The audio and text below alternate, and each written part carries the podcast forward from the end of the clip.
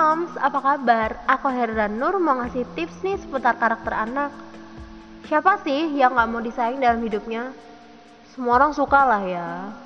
Tapi tahu gak sih, gak semua orang loh jaga buat nunjukin rasa kasih sayangnya.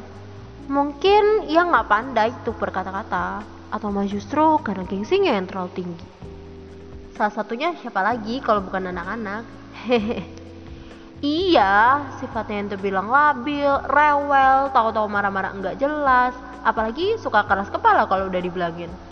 Hmm, mereka butuh kasih sayang kali ya, Mams, alias cari perhatian kita. Mereka ngerasa kalau cara tersebutlah yang paling efektif untuk menarik perhatian kita. Jadi jangan salah paham dulu ya Mams, terkadang sifat anaknya nyebelin belum tentu beralasan negatif loh.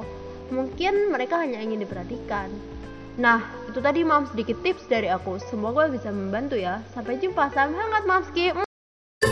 Mamski Radio, Mama Mia, Mama Asyik dan Ceria.